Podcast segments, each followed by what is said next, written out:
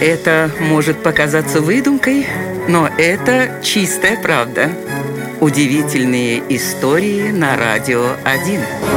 Бывает, что даже великие ученые ошибаются, и лишь случайности уберегают их от конфуза. Однажды нечто подобное произошло с Альбертом Эйнштейном. Он опубликовал весьма важные расчеты по искривлению светового луча. Однако знаменитый физик не учел влияние гравитации, и в расчеты закралась ошибка. Российские ученые-астрономы обнаружили это и предложили перепроверить выводы Эйнштейна во время солнечного затмения в августе 1914 года. Но началась Первая мировая война, и эксперимент пришлось отменить.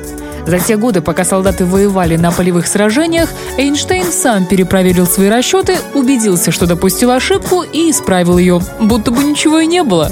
Так что, когда после окончания войны экспериментальные наблюдения подтвердили его теорию, конфуз так и не случился. А ведь все могло быть совсем иначе, но тогда бы это была другая удивительная история.